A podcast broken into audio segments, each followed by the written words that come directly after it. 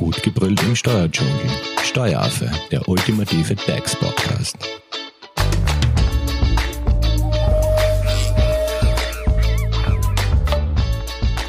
Hallo und herzlich willkommen beim Steueraffen. So, wir starten jetzt mit dem zweiten Teil der Neuerungen in der Personalabrechnung. Und dieses Mal legen wir den Fokus auf die lohnsteuerrechtlichen Neuerungen.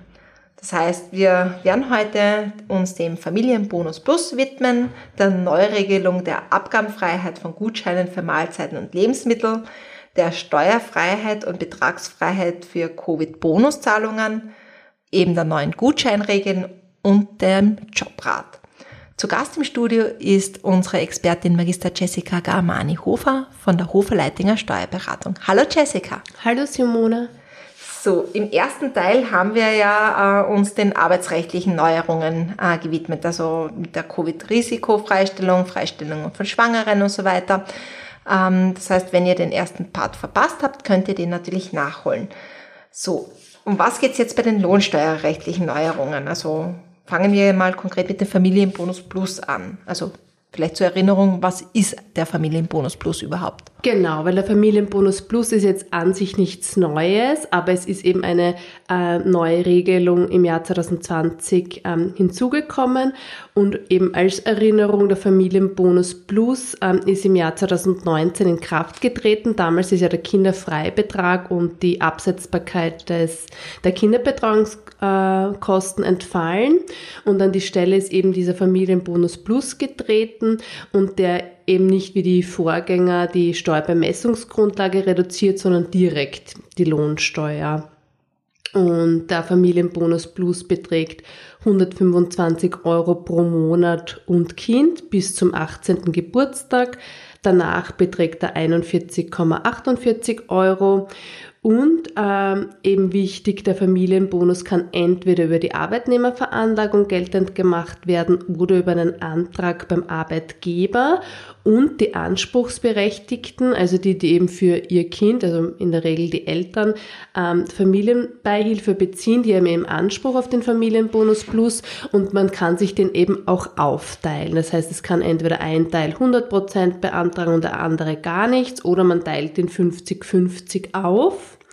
Und genau in diesem Bereich hat es jetzt eben eine Neuerung gegeben, die eben so aussieht, dass man jetzt im Nachhinein sozusagen bemerkt, hoppala, eigentlich der Familienbonus Plus hat sich jetzt bei mir gar nicht voll ausgewirkt, aber beim anderen Ehepartner, also zum Beispiel beim Vater, hätte man die volle Auswirkung gehabt, aber durch die Aufteilung kommt man eben nicht auf diese 125 Euro, dann kann man jetzt im Nachhinein eben auf diesen Familienbonus sozusagen verzichten und der andere Partner kann eben dann 100 Prozent Geld okay, machen. Okay, aber von was hängt das ab, äh, ob man da jetzt den voll ausschöpft? Ist das jetzt ein Bezugsthema oder? Genau, das kommt, also wenn ich jetzt einen Bezug habe, wo ich gar keine Lohnsteuer sozusagen bezahle, dann macht es auch keinen Sinn, dass ich den Familienbonus beantrage. Das heißt, wenn ich jetzt geringfügig beschäftigt beschäftigt genau, werden. Genau, dann ohnehin so. nicht. Und wenn meine Lohnsteuer muss sozusagen, wenn ich jetzt den vollen äh, Familienbonus ähm, haben möchte oder in den Genuss des vollen Bonus kommen möchte, muss ich eben mindestens die 125 Euro Lohnsteuer sozusagen bezahlen, sonst kann sich das eben bei mir nicht voll auswirken, weil eben der Familienbonus Plus eben nur meine Lohnsteuer reduziert. Ich kriege da kein zusätzliches Geld, weil das glauben auch manche Arbeitnehmer, dass sie da immer sozusagen 125 Euro bekommen. Das ist aber nicht so, sondern es ist einfach meine Lohnsteuer reduziert durch diesen Absetzbetrag. Genau, und das könnte man im Nachhinein quasi ändern genau. und auf den Partner ummünzen. Genau. Wenn der zum Beispiel voll beschäftigt wäre oder so. Genau. Mhm. Gut, nächstes Thema. Der, die Neuregelung der Abgabenfreiheit von Gutscheinen für Mahlzeiten und Lebensmittel. Jessica, was hat sich denn da getan? Ja, also vielleicht hier auch nur einleitend, was das überhaupt ist. Also der Arbeitgeber kann ja seinen Mitarbeitern ähm, Gutscheine abgabenfrei zur Verfügung stellen, ähm, damit die Mitarbeiter damit eben Lebensmittel kaufen können oder eben in Gaststätten ähm, Gutscheine einlösen können und eben dort essen. Äh, und da hat es eben, oder gibt es auch immer zwei Freibeträge und bis 30.06.2020 waren diese, war der kleine Freibetrag eben 1,10 Euro pro Arbeitstag und der große Freibetrag 4,40 Euro. Und diese Freibeträge haben sich jetzt erhöht auf zwei beziehungsweise ähm, 8 Euro pro Arbeitstag. Und ähm, es ist jetzt auch egal, also der Arbeitnehmer kann die Gutscheine in unbegrenzter Höhe und unabhängig vom Wochentag kumuliert einlösen, weil bisher war das so, dass man eben pro Tag nur 4,40 Euro einlösen hat können. Das hat sich eben auch geändert. Also ich kann theoretisch alle meine Gutscheine, die ich für einen Monat kriege, an einem Tag einlösen, auch unabhängig davon, ähm, ob ich an dem Tag arbeite oder nicht. Jessica, wie schaut es jetzt mit Homeoffice aus? Also das ist ja etwas, wenn ich sage, okay, ich bekomme Gutscheine, Essensgutscheine für Mittagsmahlzeiten, die ich dann im, in meiner Arbeit konsumieren kann. Wenn jetzt aber aufgrund des Lockdowns ja de facto viele Mitarbeiter im Homeoffice sind, könnte ich diese Gutscheine auch im Homeoffice einlösen? Ja, da war, das war jetzt sozusagen unklar sehr lange Zeit. Also beim kleinen Freibetrag, das ist ja der Freibetrag für die Lebensmittel, da kann ich die, das Essen auch, also habe ich das Essen schon immer mit nach Hause nehmen können, also das wäre kein Problem gewesen. Aber äh, beim großen Freibetrag war man sich da eher unsicher und jetzt ist aber in den Lohnsteuerrichtlinien ein Passus eingefügt worden, dass es eben im Jahr 2020 und im Jahr 2021 eben kein Problem ist, wenn ich diese Gutscheine für den großen Freibetrag eben auch im Homeoffice eben einlöse, weil eben, wie du sagst, ganz viele Mitarbeiter einfach im Homeoffice ähm, gearbeitet hab, haben und eben sonst das Einlösen von den Gutscheinen ja teilweise gar nicht möglich gewesen wäre. Gut, kommen wir jetzt zur Steuerfreiheit und zur Beitragsfreiheit für die Covid-Bonuszahlungen. Was hat es jetzt damit auf sich? Ja, das ist eben eigentlich auch eine Regelung, die es jetzt eh schon seit ähm, März oder April 2020 gibt. Nur äh, die läuft eben jetzt dann aus und die möchte ich nur noch einmal eben erwähnen, weil da jetzt auch eine Klarstellung erfolgt ist. Da ist es ja so, dass ähm, eben Arbeitgeber die Möglichkeit haben, ihren Mitarbeitern für ihren Einsatz während der Corona-Krise Zulagen beziehungsweise ähm, Boni bis zu einem Betrag von 3000 Euro abgabenfrei zu bezahlen. Das ist eben eine Regelung, die eigentlich nur für das Jahr 2020 jetzt gegolten hat. Aber man hat jetzt eben auch gesagt, wenn der arbeitsrechtliche Anspruch im Jahr 2020 entstanden ist, also ich habe das damals mit meinem Mitarbeiter schon ausgemacht, aber aus irgendeinem Grund noch nicht ausbezahlt, dann ist es jetzt noch bis 15.02.2021 möglich, dass ich das sozusagen ins Jahr 2020 hineinrolle. Okay, also, also das heißt, man müsste da mal müsste schauen. man jetzt noch aufpassen und eben da möglicherweise eben könnte man da noch irgendwelche Vereinbarungen treffen, dass das eben jetzt noch möglich ist. Also 15.02.21. Genau. Mhm. Und wie schaut's jetzt mit dieser Gutscheinregelung aus? Also die ist ja auch quasi befristet oder was, was gibt's da für ein Update? Genau, bei, den, bei der Gutscheinregelung ist es eben so, die läuft jetzt eben auch bald aus und es finde ich ist auch eben eine tolle Möglichkeit, ähm, den Mitarbeitern eben hier einen zusätzlichen Betrag äh, oder ein, einfach ein Goodie zukommen zu lassen. Und zwar ist da eine Regelung eben in Kraft getreten, ähm, die eben begründet worden ist damit, dass ja die meisten Weihnachtsfeiern im Jahr 2020 nicht stattgefunden haben. Jetzt kann man eben oder hat man seit 1. November die Möglichkeit, seinen Mitarbeitern zusätzliche Gutscheine bis zu einem Wert von 365 Euro abgabenfrei eben zukommen zu lassen. Voraussetzung sind gleich wie bei den 186 Euro Gutscheinen. Also die 186 ist quasi der normale Freibetrag genau, das ist für der diese normale Freibetrag, mhm. genau. Und jetzt kann man eben zusätzlich 365 Euro den Mitarbeitern geben.